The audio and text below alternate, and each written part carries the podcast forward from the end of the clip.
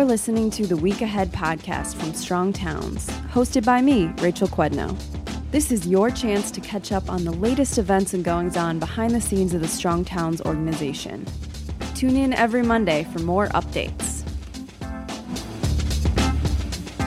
Hi, everyone, and welcome to the Week Ahead podcast. I'm your host, Rachel, and my guest today is my colleague, Kea Wilson.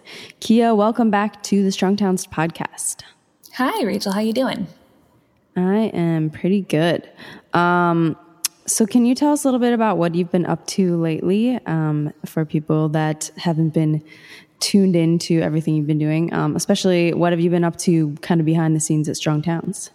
Yeah. So I guess in my life, I'm in the process of hopefully buying a four family building and expanding my uh, footprint as the smallest of small developers. I own a duplex right now and I'd like to own a building I don't live in um, in the future. Yeah.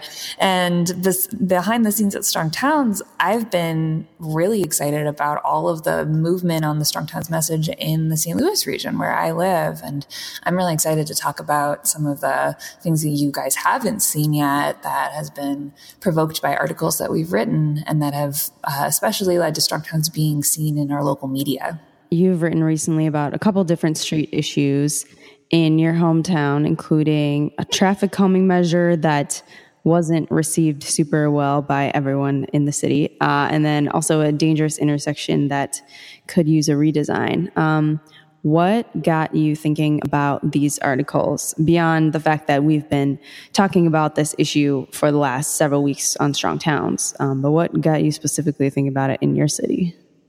Right. So I'll talk about the traffic calming measure first. So I live in a neighborhood called Fox Park in St. Louis, and we recently saw a cool traffic calming measure that has been maybe not so lovingly nicknamed the Ingrassia balls. They are very large concrete spheres that were um, put in not directly, but by our local alder person. Her name is Christine Ingrassia.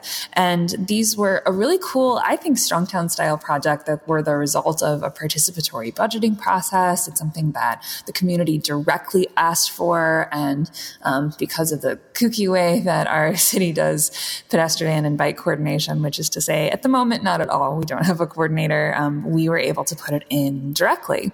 And the response to this locally has been kind of nuts. Like there have been article after article about how these balls are either the best thing since sliced bread or the worst thing. They're out to kill you and your cars. Um, they're mm-hmm. certainly uh, changing the face of our neighborhood in a lot of ways. And the, the kind of straw that broke the camel's back for me was a specific segment on a local news station that was a piece of gotcha journalism about the Ingrassia balls. It was this guy in like blade style sunglasses, like taking them off and saying, you paid for it. The segment is called You Paid for It, where they put on um, various infrastructure projects or other thing programs that um, city taxes have paid for and show why it's a terrible thing. And there were all these like really fear mongering long shots of semi trucks, you know, struggling to make the turn. And it was just said in a tone that you don't usually see applied to something as simple as,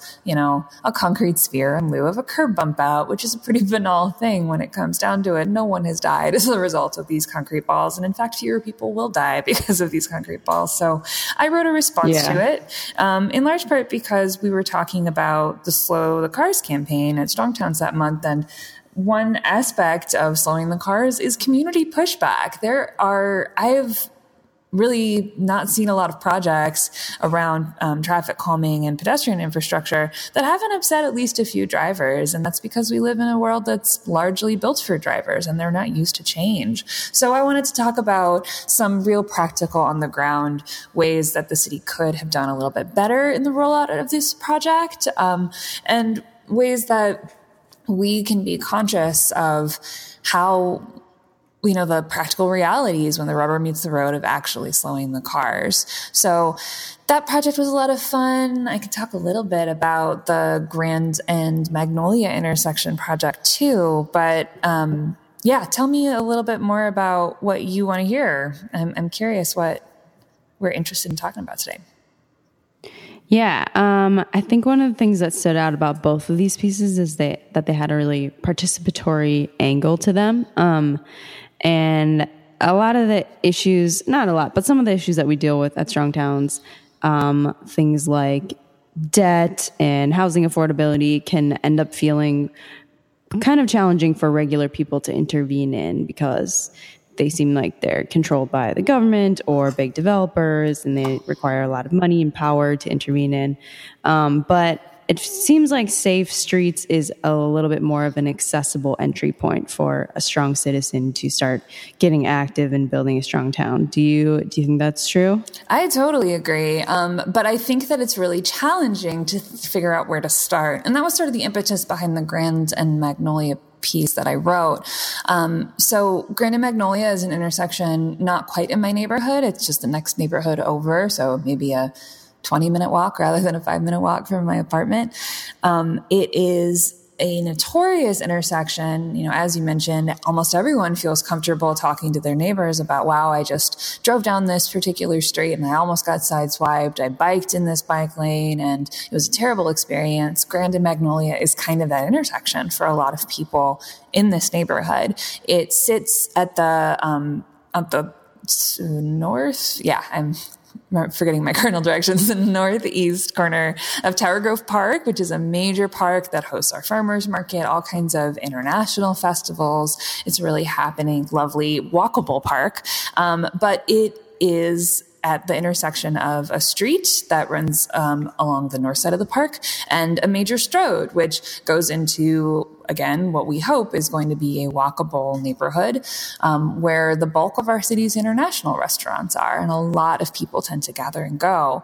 It also is a block from uh, the Missouri School for the Blind, not one but two retirement homes, a preschool, like kind of every phase of life, every kind of accommodation that a person might need to move through public space. They are represented um, immediately adjacent to this intersection. And um, hmm. You actually challenged me, Rachel, to start asking some questions of my neighbors what they would do if they wanted to see this intersection redesigned. How would they participate in that process? And it was an interesting. Um, challenge for me because the, my title is director of community engagement. I've never worked in what we most commonly associate, with community engagement, which is working for a CDC, going out, pounding the pavement, knocking on doors. Um, that's not my background whatsoever. I engage the Strong Towns community online, generally speaking. So I was able to pull together a little poll of neighborhood associations and some of the um, adjacent businesses and communities around this intersection.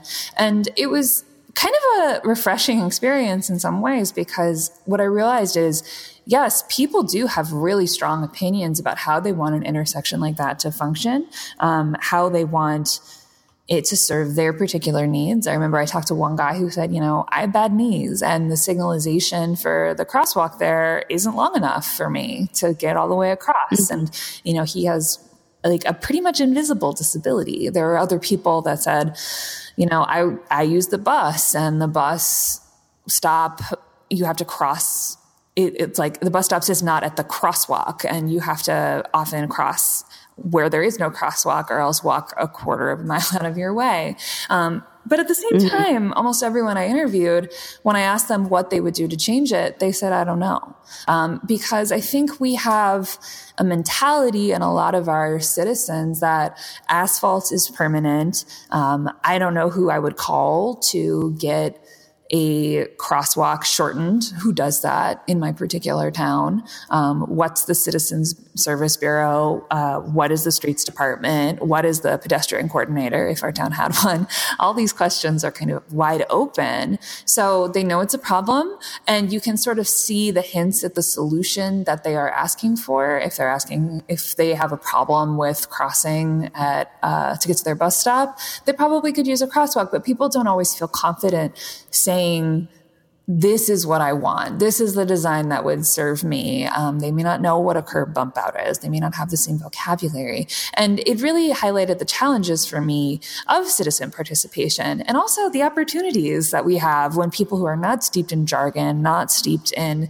a dominant way of looking at the way our streets are built, are asked to come to the table. And I was really excited after that piece came up. Someone from our, our CSB, our Citizen Service Bureau, reached out to me and said, here's how we can make some of these issues issues um, real. The things that people are asking for, we can do them. And I don't know that that would have happened without this article. And that was really cool.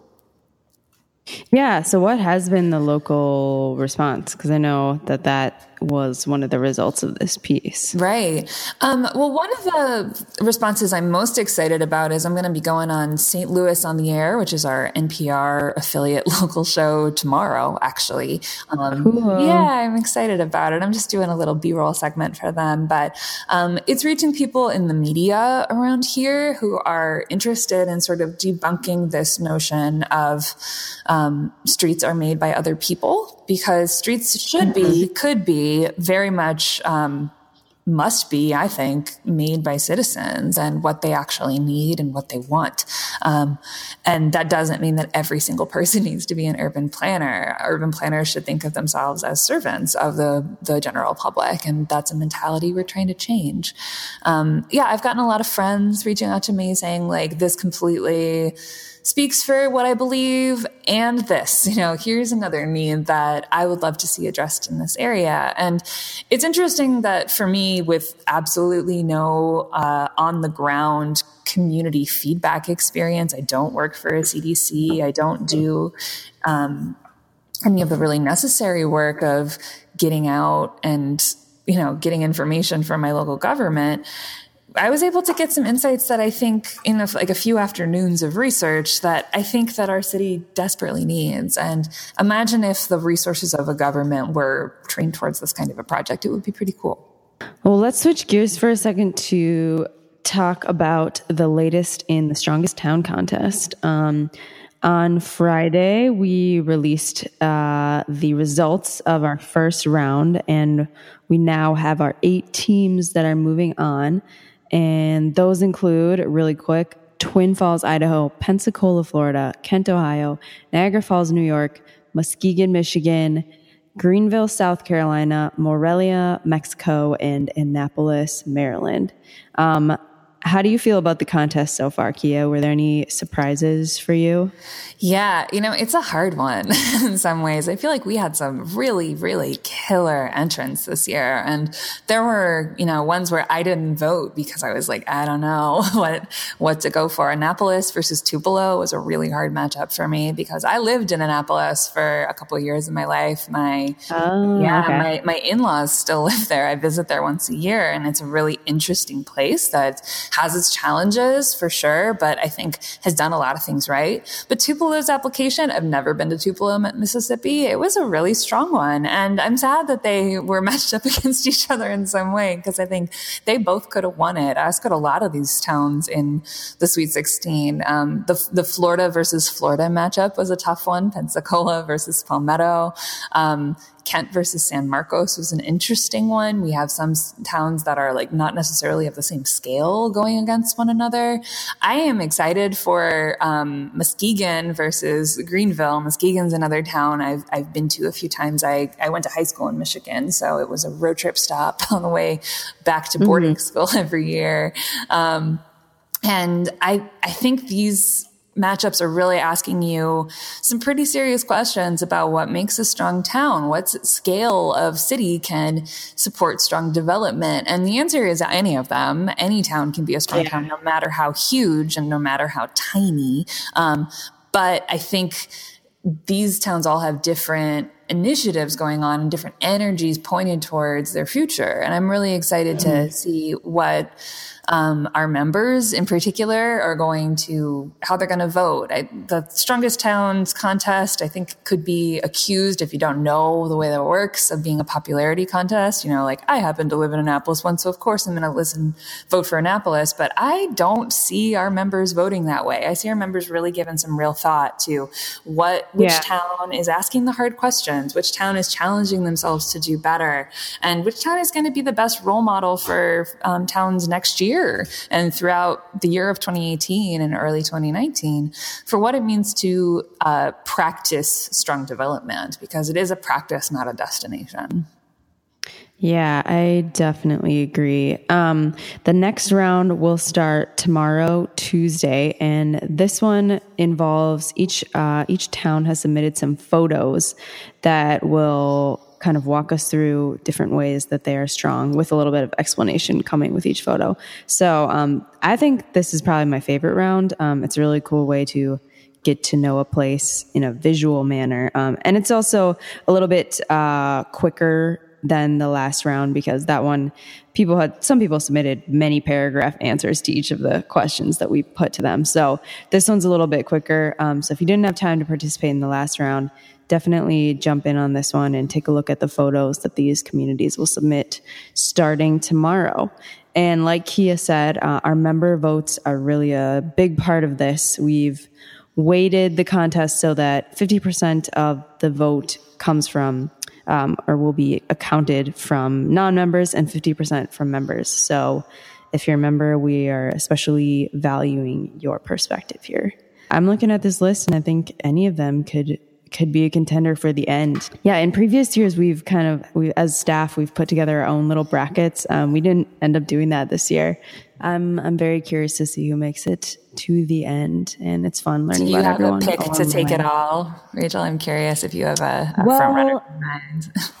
I okay, based on their initial applications, the two that stand out that have made it this far are Pensacola, Florida, and Niagara Falls, New York. Um, mm. Those were those were two of the ones that stood out to me in their initial application, but we'll see. We'll see um, how everyone shakes out in the initial or in the subsequent rounds because yeah.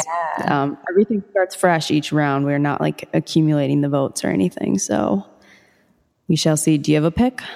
Oh no, I don't. I mean, there's a part of me I always root for the underdog. I say as a Cleveland sports fan. um, mm-hmm. So Morelia, Mexico is exciting to me. I kind of like when an international entrant. Sneaks in there. It always feels a little dark horsey. Um, but yeah, I'm I'm also interested in Pensacola because they're they're an unusual place. I think they are like a critical mass of Strongtowns thinking. They have hosted us for events. They are really yeah. really engaged in our message. They're writing about it in their local media a lot. Um, so it's not necessarily a strong town in the sense of like they inherited a fantastic natural feature like Niagara Falls, New York did, um, and they've done the right things to steward that natural feature and make sure that um, development around it makes sense. But they are actually like working hard with what they've got and doing mm-hmm. some interesting things as a community, um, which is not to short sell Niagara whatsoever. Niagara has done some awesome stuff, and I think they're a killer contender. Um, yeah, I'm interested in Twin Falls, Idaho. I've never thought about Twin Falls, Idaho before in my life. I have no idea what's going on up there, but I like their application, and I'm, I'm excited to see what it looks like. My mental image of Idaho is just grizzly bears and like cattle. I don't even know what they have going on there. So it'll be an interesting, uh, that left side of the bracket is really, really challenging and will be very cool to see how it shakes out. Yeah. So I wanted to close by asking if you've been reading or watching or listening to anything particularly interesting lately that you want to share with people. Doesn't have to be Strong Towns related. I feel like most of the things I read are Strongtowns related anyway. I don't know. I, well, I'm in a book club that I really enjoy about, it's called Read the Streets and it's sort of urbanism, Ooh. urban studies themed as a book club, but we step way outside of um, that section of the bookstore for what we read. And right now we're reading The Warmth of Other Suns, which is, um, it won the Pulitzer a few years ago. It's the history of the Great Migration.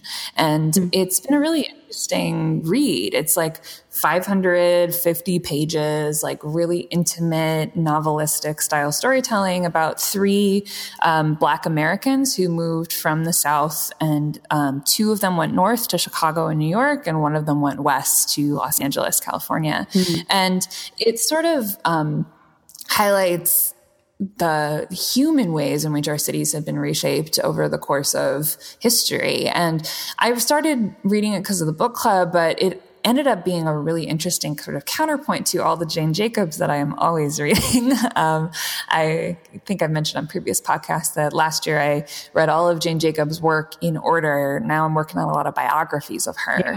And one of the criticisms of Jane Jacobs is when she's talking about 1950s New York, um, she doesn't talk very much about the Great Migration and the way that the slums, to use her word, um, that she's talking about are shaped by the like demographic like cataclysms, like huge, huge events that brought like millions and millions of Black Americans into our cities, huge influxes of population, um, and huge influxes in how we treated housing. And it's been a really interesting sort of companion to my study of her work. I've been enjoying it hmm. a lot.